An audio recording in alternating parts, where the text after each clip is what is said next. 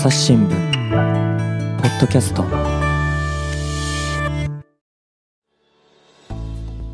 朝日新聞の神田大輔です、えー今回はシンガポールと回線をつないでおります。西村浩二記者です。よろしくお願いします。よろしくお願いします。はい、えー西村さんね。今回はそのシンガポールのお話を聞かせてもらえるってことですけれどもテーマどんなことですか？はい。今、シンガポールで日本、そして日本旅行がとっても人気という話を少ししたいと思います。まあね、あのこちら日本で見ていましても、ね、朝日新聞の東京本社っていうのは築地っていうとこにありまして、築地の近くには場外市場、そして銀座なんかも近い、観光客の方はもともと多い場所ではあるんですが、本当に最近ね、また増えたな、それでまあ東南アジア系の方も多いな、そんな印象を受けてますけれども、シンガポールで日本旅行ってどんな風に人気あるんですか？はい。あの、例えばですね、これ最近、あの、JNTO、日本観光局が出した6月の数、1から6月の訪日外客数っていうのがあるんですけど、これ見ると、まあコロナ前に比べるとなんですけど、ほとんどの国では、実はまだコロナ前より少ないんですね。で、例えば韓国とかだと、マイナス19%とかなんですけれども、シンガポールに限って言うと、1から6月で2019年に比べて、プラス18%なんです。多いですね。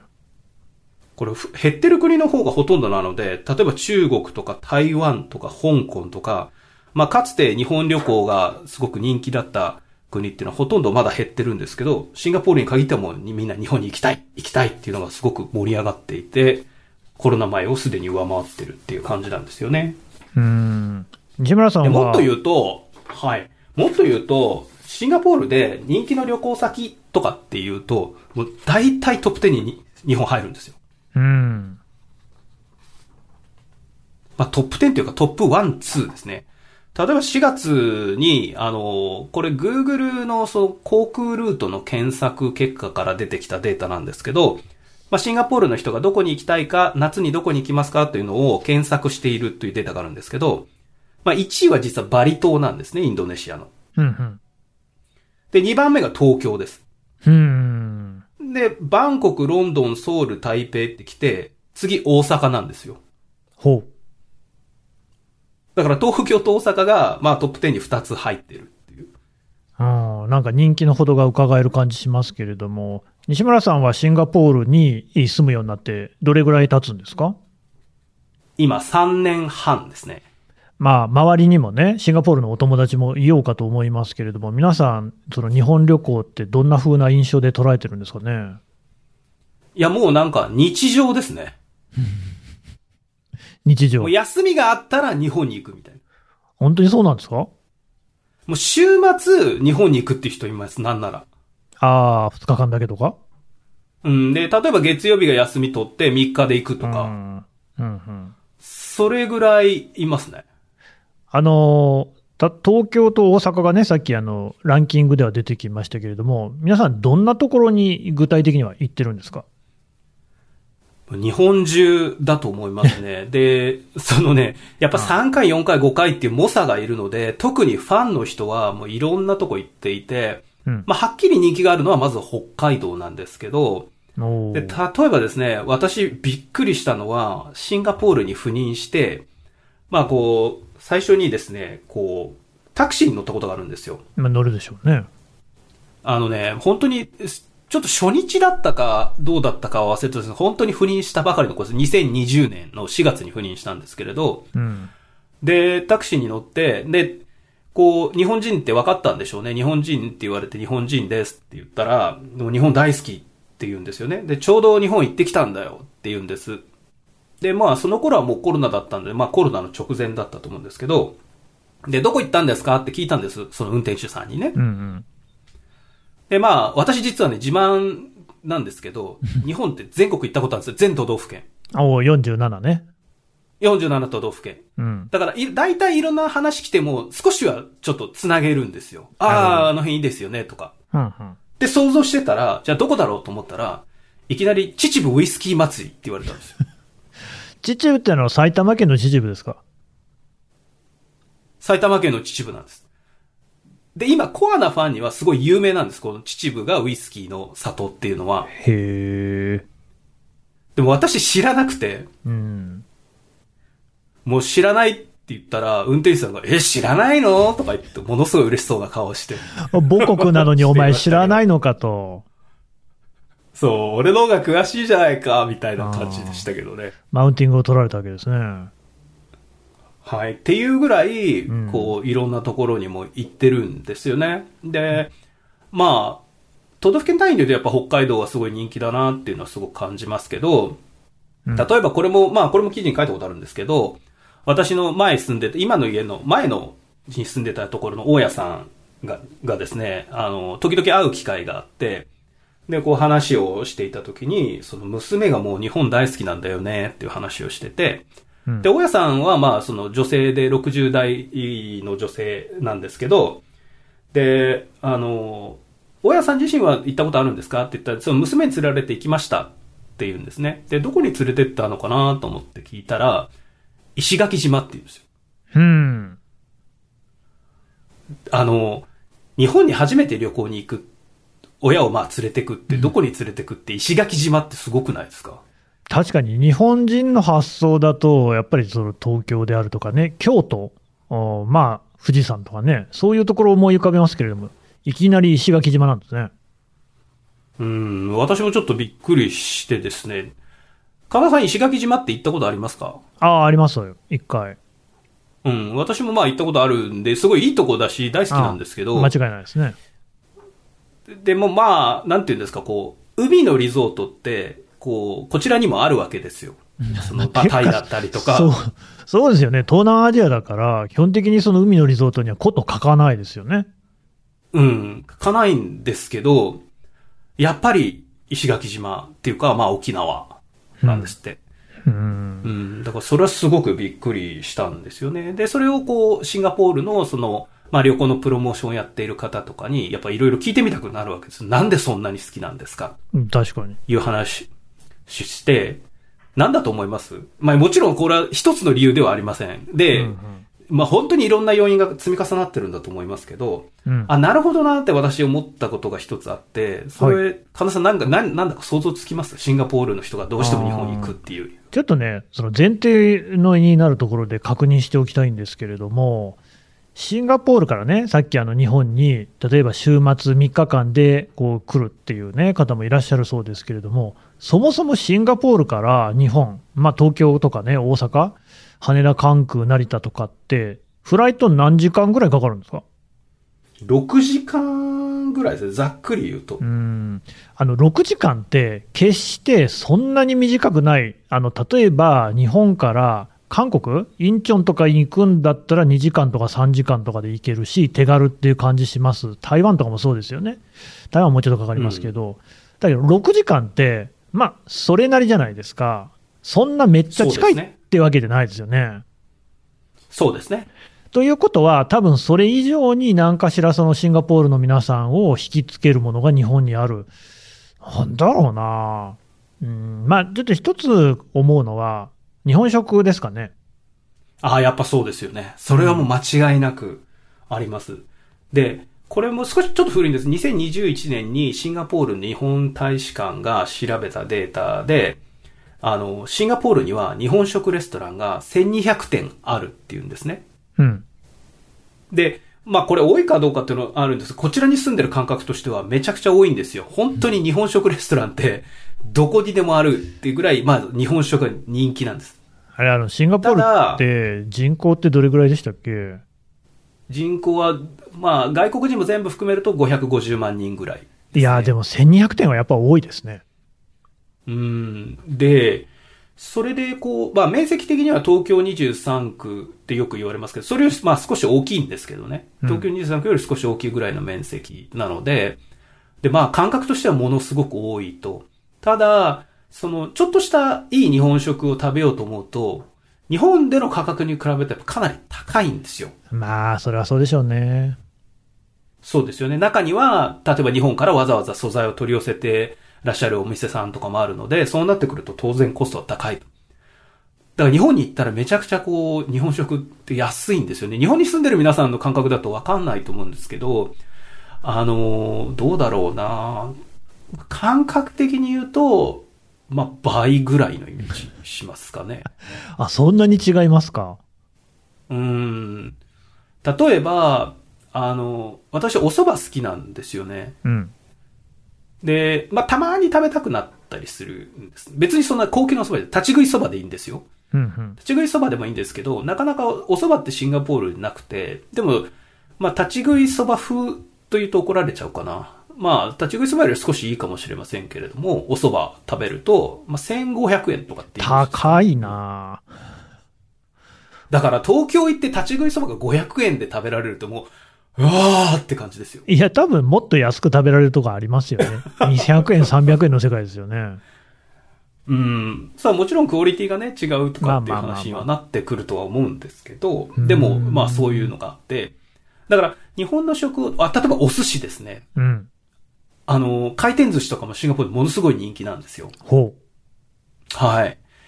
で、ちょっとハイエンドなお寿司も、やはりシシンガポールも所得が上がってきているので、結構人気なんですけれども、まあ、そういうところの価格っていうのもやっぱ日本に比べるとまあ、とっても高いので、まあ、それから言ってもやっぱり日本食っていうのは間違いなく人気っていうのはありますよね。う。まあ、まして今、円安ですからね、そういう傾向高そうですよね。そうなんです。で、これはあの、ある、その、シンガポールのその日本旅行好きの、えっ、と、確か20代の会社員の方だった、女性だったと思うんですけど、が言っていたのは、韓国も同じように人気なんですよね。旅行先として。シンガポールからちょっと遠い旅行先として。ショッピングとか。ただ食について言うと、日本の方が良くて、なんでかっていうと、やっぱいろんなものが食べられるっていうのをすごい言っていましたね。なんか。おおそうですか。あの、日本食って言っても、例えばほら、お好み焼きとかラーメンとか、ああいうのも日本食じゃないですか。ああ、なるほど。ええだから、そこから行くと、本当に日本食って一言で言っても、いろんなもの食べられるっていうのが、あの、結構いいというので、日本に行くっていう人が結構います。もちろんそれは韓国料理もチヂミからね、焼肉までいろいろあるような気もしますけど、まあまあその方はそういう印象だったってことですね。まあ確かにそうですね。そう言われるとそうだな。でもなんか、そう。で、もう一つ彼女が言っていたのは、日本に食のために行くのは別に日本料理のためだけじゃないんだっていうのも言ってましたね。まあこれも韓国も一緒かもしれないけど、うん。やっぱフレンチとかイタリアンとかすごい数がたくさんあって、うんで、そういう、その町場のフレンチだったイタリアンにどんどんこう、行くのもまた楽しみっていうのことは言ってましたね。まあ確かにその、なんというか、日本の、もうね、いわゆる日本ならではの和食ってものだけじゃなくて、まあ本当にありとあらゆるね、世界中のこう、食が揃っているっていう印象は確かに私も持ってます。うん。ということを言っておられる方もいました。ということで、まあ食っていうのはまあ一つ、まあこれはただシンガポールの人に限らずあると思うんですけどね。もうそうですね。他になんかあるんですかね。ええこれはね、シンガポールならではだなって私としては思っているのは、治安なんですよね。治安。はい。うんシンガポールって、ものすごく治安いいんですよね。そうなんですか。まあよくまあ監視社会と言われたりして、いろんな街頭にカメラとかいっぱいあるからと言われたりはするんですけれど、うん。だからその、なんていうかな、こう、そういうこう、犯罪しないようにってチェックが厳しいと言われたりするんですけど、ただそういう話を、まあ抜きにしても本当に一般的な治安ってすごくいいんですよ、感覚として。うん。っていうかはあるんですけど、スターバックスとか、あの、コーヒーショップ行くと、勉強している学生さんとかいますよね。ありますね。で、パソコンを置いてトイレ行ったりするんですよ。ああ、盗まれちゃうよ。そう。これ盗まれないんですよ、シンガポールだと。なるほどね。確かに治安いいですね、それはね。うん。で、まあ、もちろん雑踏とか行くとスリに注意してくださいとかっていうことはいろいろあるんですけれども、うん。まあ、他の観光地、例えば、ヨーロッパのですね、主要観光地なんかに比べると、少ない印象はありますね。これちょっと私数字持ってないんであんまり断定的なことを言うと問題あるかもしれないけど。でもそっか、まあそうやって言われてみれば、日本もスタバでマック広げてる時とかにトイレ行く時は置いてくかな。うん、で、これは、だから、よくそのシンガポールの学生さんが、その海外に留学した時に、あの、学食とかにパソコンを置きっぱなしにしてすぐ盗まれるっていう、うんまあ、ある種のなんていうか、ジョークみたいになってるところあるんですけど、その、シンガポール人はその、なんていうんですか、言葉悪いけど、平和ボケっていうと言葉悪いけど、まあ、あの、その、要するにこう、治安感覚がね、海外に慣れてないみたいなことを言う時の一つのジョークとしてそういうのがあるんですけど、実際結構みんな、やっぱシンガポールで置いていくんですよね。うん。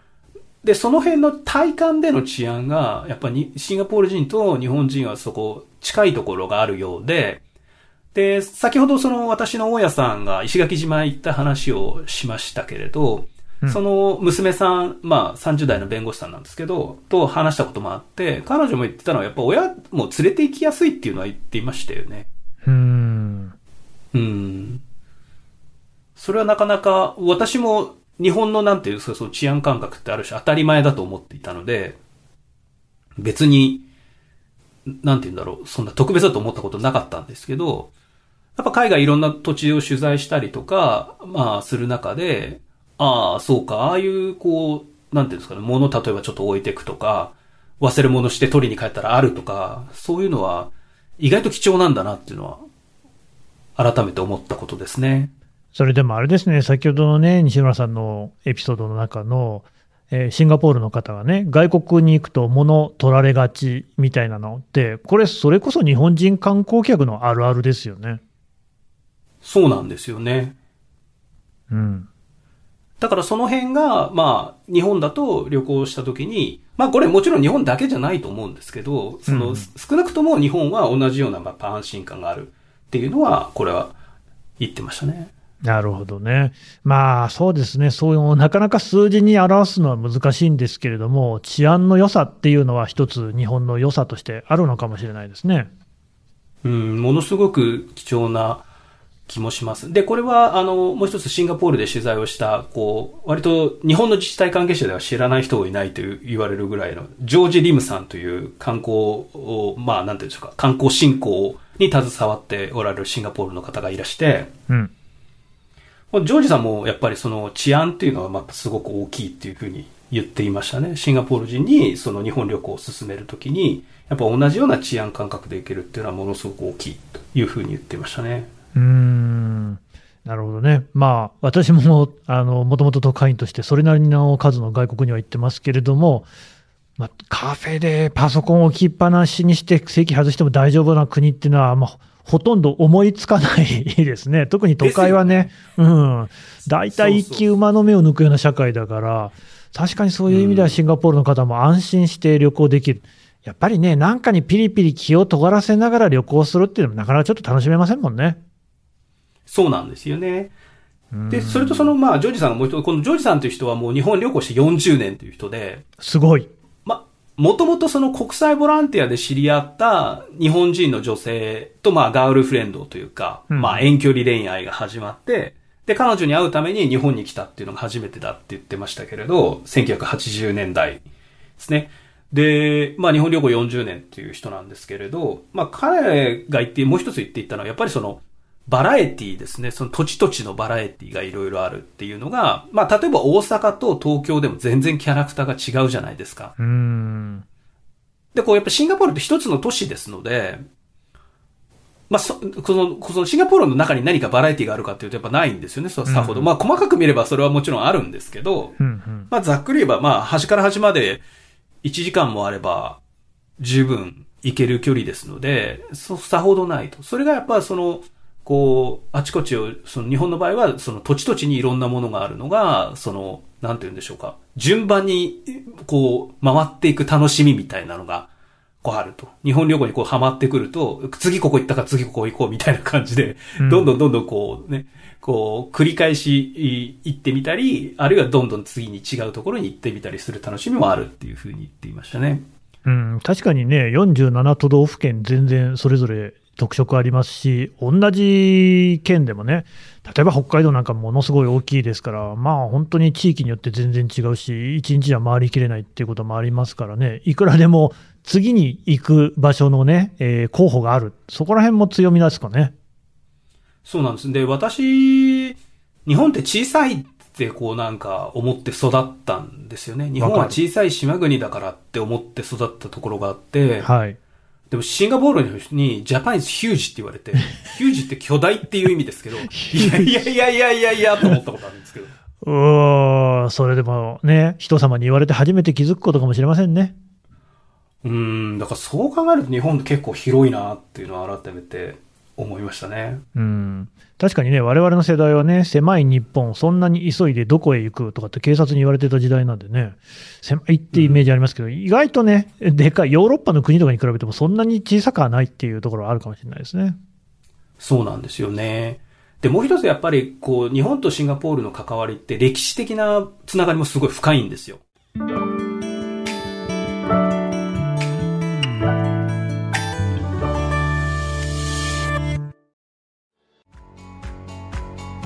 私は朝日新聞歩きき人工音声が伝える速報ニュースのポッドキャストです。通勤中でもお料理中でも運動中でも趣味の作業中でも何かしながら最新のニュースをフォローできます。あなたの知りたいニュースどこででも。朝日新聞歩きき。たった数分で今日のニュースをまとめ聞き。で、これはももちろんその日本の方も知っている方は当然知っていることだと思うんですけれども、その第二次世界大戦の時に、日本というのはシンガポールを占領統治してるんですね。はい。っていうのは、実は、しまあ、知ってるようで知らないというか、言われてみて初めて気づくというか、その、うんなんて言うんでしょうかね。その、私ももちろんそれ学校ので習ったと思うんですけど、シンガポールでその習う厚さとは全然違うんですよね。うんうん。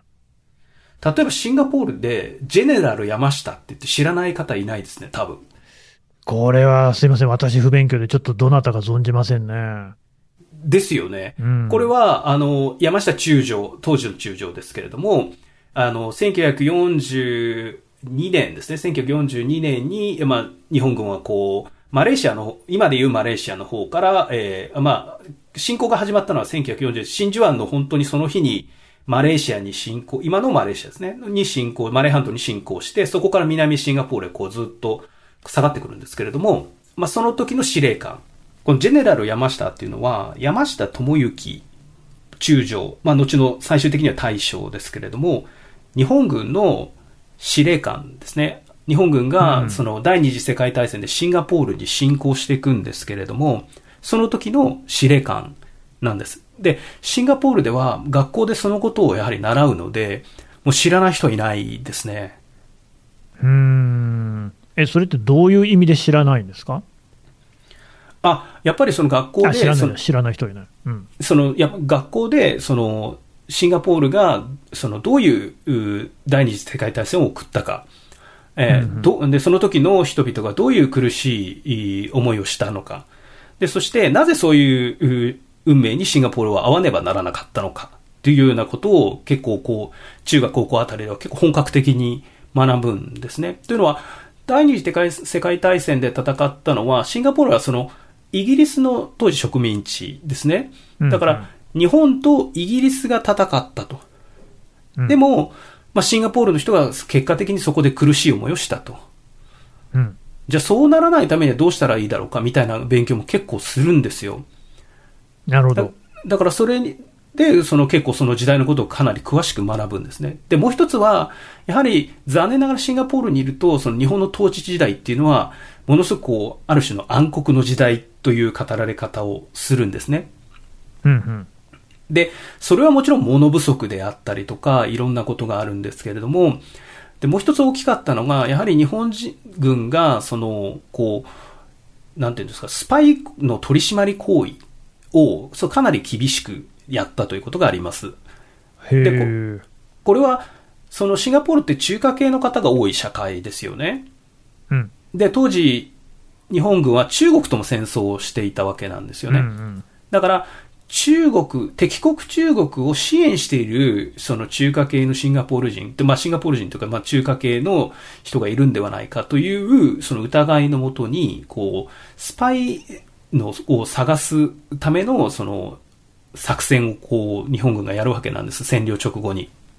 うん。で、これが非常に悪名高い。これの現地です。あの、こちらでは数鎮と言われている作戦なんですけども、これ粛清、まあ粛清と書いて数鎮という、うんうん。作戦なんですけれども、とにかく、こう、人をこう、まあ、集めてきてですね、で、怪しいとか怪しくないとかってこうどんどんどんどん分けていくわけですね。うん。で、その分け方が極めていい加減だったというふうに言われていて、もうとにかく、まあ何でもいいからこう、どんどんどんどん仕分けていくと。で、怪しいと思われた人を、まあ、殺害するというような事件がありまして、で、これもあの現地で粛清と言われていて、まあ何千人とか何万人とか亡くなったとこう、いる、まあ、数字はいろいろありますけれども、言われていると。で、これ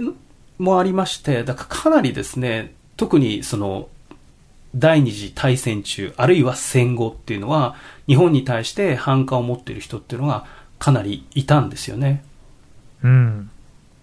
もちろんそういう人だけじゃない人もいますよ。あの、私もこれ取材した人で、毎年2月にですね、その第二次世界大戦中に亡くなった方々のその慰霊の祭典がシンガポールで開かれているんですけれども、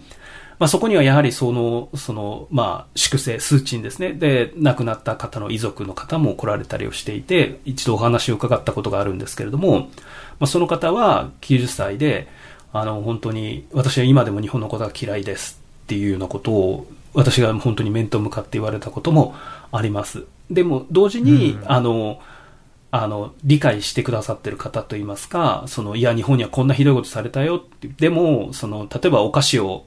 今、あの、増命の方っていうのも当時割と子供のっていう方がもう今は多いので、あの、私は子供だったので、兵隊さんにお菓子をもらったこともあったよなんて言ってくださる方もいたりとか、まあする。ただ、少なくとももうそういうことがあったっていうことは、シンガポールの方は皆さん知っておられるし、それが国防の一つの教訓にもなっているっていうことなんですよね。うん、まあ、これはね、本当に西村さん指摘の通りで、どうしてもこの日本にいる我々というのは、第二次大戦のことについても、日本のね、えー本土で起きたことを中心に考えがちですけれども、いざね、アジア、東南アジア諸国であったり、それからね、インドの方であったりに目を転じると、そこでもね、当然その日本軍、当時の日本軍というのがですね、さまざまなことをしていた、その記憶というのも今も語り継がれているところがあるっていうのはね、どうしてもちょっとこうね、何かその目線がいかないっていうことが多くなりがちですけれども、やっぱりシンガポールの方々にとって、とてもそんな忘れられる記憶ではない、そういうところもあるんでしょうね。そうですね。あの、国立、国立博物館とかに行きますと、やはりそこの展示ってはかなり、あの、しっかりしたものが展示されていますし、で、先ほども言ったように学校でも、まあ、教育がされているということなんです。ただですね、戦後になると、その日本というのは、そのシンガポールにとってみると、シンガポールの経済成長を、まあ、助けてくれるパートナーでもあったと。だから、その反日感情っていうのはものすごくあったんですね。特に1960年代にさっきのその数値の作戦ですね。そのスパイ狩りの作戦で亡くなった方々の遺骨ってのは大量に出てきたことがあったんです。えいろんな開発、各地で開発しますよね。えうん。開発すると、その、要するにこう地面掘るじゃないですか。うん。で、掘ったところから遺骨遺品が大量に出てくるってことがあったんですね。うーん。で、それでまたこれ反日感情ってものすごく盛り上がりまして、で、当時やはり日本人と見ると、その、まあなんていうかすごくこ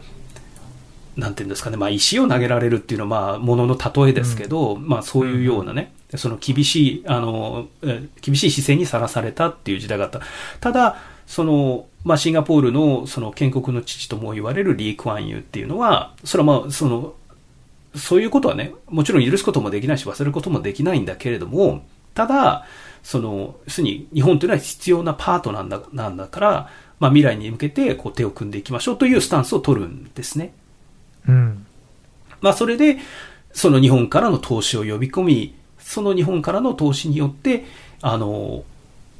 自国のシンガポールの成長につなげていこうっていう政策を取る。で、実際日本企業もたくさん進出してきていて、で、日本企業で働くシンガポールの方々っていうのも、どんどんどんどん増えていくんですね。うん。うん。だから、私も直接取材した方で、まあ日本企業の OB の方ですけど、例えばおじいさんを戦争では日本軍に殺されていると。だけど、私は日本企業にお世話になって、実は日本が大好きでっていう方もいらっしゃると。だから、戦後こう、その長く日本との関係が続いていく中で、まあ、新た、あまあ、新たな日本って言うとおかしい。日本は繋がってるのでずっと日本ですけれども、その、うん今のというか、現在の、当時の現在の日本の姿を見てもらうことで、日本を好きになってくださる方っていうのがどんどん増えていったっていう、そういう歴史は間違いなくあったんだろうなっていうふうに感じてますね。なるほどね、まあ、その先ほどのからの話を聞いていますとね、シンガポールの方にたくさん日本に来てもらってね、観光で楽しんでもらえるってことは本当に嬉しいと思いつつ、まあ、単純にね、そうやってこう言えることではないんだと、もともと歴史的に言えば、日本というのはずいぶんね、恨まれ、憎まれっていう、そしてそれをされて当然なね、歴史っていうのもあったんだけれども、今ここに至るまでにはいろいろな経緯があり、しかしまあね、話を聞いていると、やっぱりこうやって、えー、まあ、平和っていうのはありがたいもんだなと、そういうふうにね、日本にもこう来てもらえるわけだし、もちろん日本からね、シンガポールに行く人も西村さんのみならずいるわけですし、うん、そうやって交流がね、今もこう続いていること自体は、たくさんのね、えー、人、シンガポールの人が中心になりますけれども、寛容な気持ちを持っているからこそ、そういう平和っていうのが生まれてきたわけで、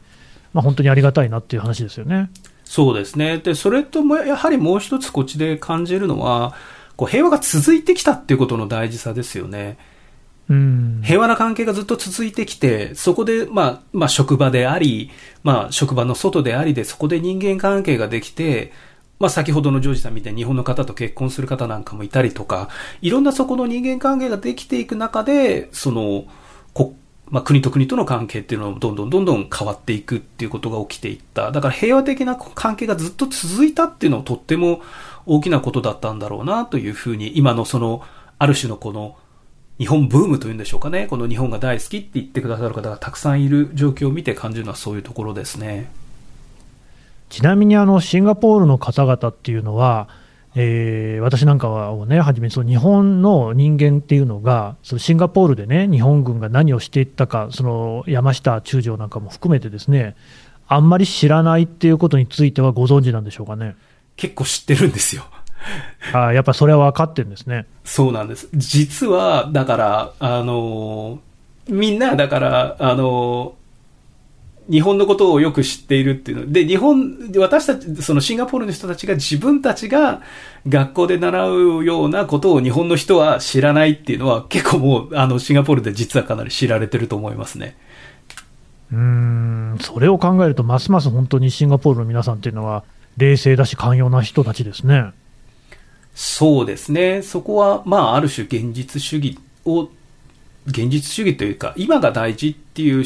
あの姿勢を、こう、取ってきて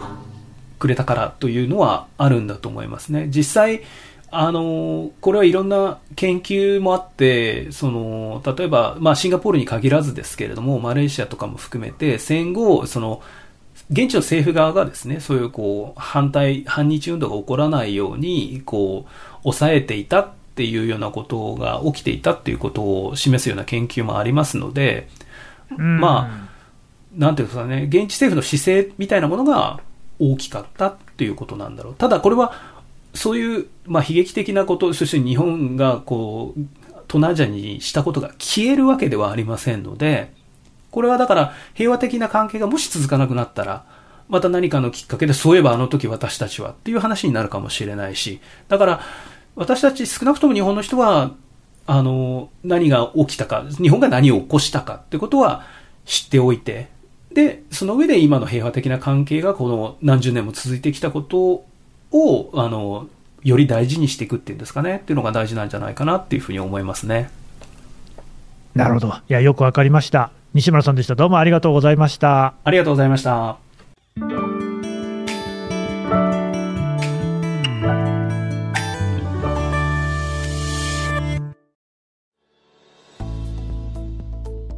はい、えー、シンガポールの西村浩二記者とお話をね伺ってまいりました。さて、えー、西村さん、あの今回のね、えー、お話なんですけれども、朝日新聞デジタルで記事として読めるということですね。そうですね、はい、いくつかいろんな記事を出していますので、ぜひ読んでいただければと思います。いや主にはだからその、まあ、日本旅行が人気のシンガポールっていう記事、あともう一つありますよね、これ。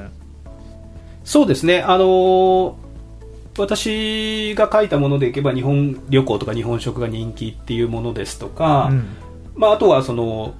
えーっと、これは昨年ですね、昨年の2月、うんうん。先ほどあの申し上げた慰霊祭の取材した時の、その私があの日本を憎んでますって私があの取材先の方に言われたあの時の取材の話を書いたものもあります。うんというね、えー記事に対しては、このポッドキャストの概要欄からリンクを貼っておこうと思いますので、ぜひね、読んでいただければと思います。改めまして、西村さん、どうもありがとうございました。ありがとうございました。はい、えー最後まで聞いていただきまして、どうもありがとうございます。こういうね、あのインバウンドが増えてくれるっていうのはありがたい話ですけれども、そうやって来てくださる方のね、大半、あのシンガポールのみならず、実はですね、日本とは第二次世界大戦で関係のない国っていうのはほぼないわけで、そういうところもこうちょっとね、考えながらあ観光の様子を見ておくと、本当にありがたいな、平和の尊さだなっていうのは、改めて感じられるところだなっていうのはね、今回の話で思いました。で、さてですね、こういうその、えーまあ、過去の戦争であるとか平和であるとかっていうことをね、振り返る番組っていうのも朝日新聞ポッドキャストをいくつも作っております。とりわけね、8月の時期にはたくさん出していきたいなと思っておりますので、ぜひね、他の番組も聞いてみてください。ちょっと普段はね、堅苦しくて聞かないよっていうようなテーマであってもですね、夏だからこそね、え聞けるっていうような、そんなこともあるかもしれません。あの、新しい発見もあると思いますので、ぜひ、えーお聞きいただければと思います。朝日新聞ポッドキャスト朝日新聞の神田大輔がお送りしました。それではまたお会いしましょう。